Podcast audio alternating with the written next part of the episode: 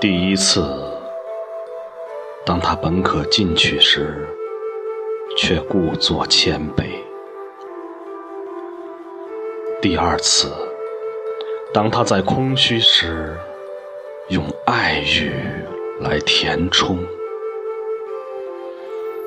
第三次，在困难和容易之间，他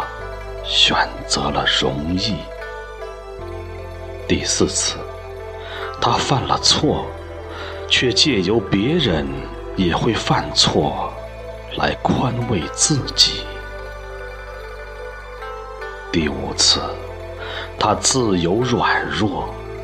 却把他认为是生命的坚韧；第六次，当他鄙夷一张丑恶的嘴脸时，却不知那正是自己面具中的一个；第七次，他侧身于生活的污泥中，虽不甘心，却又畏首畏尾。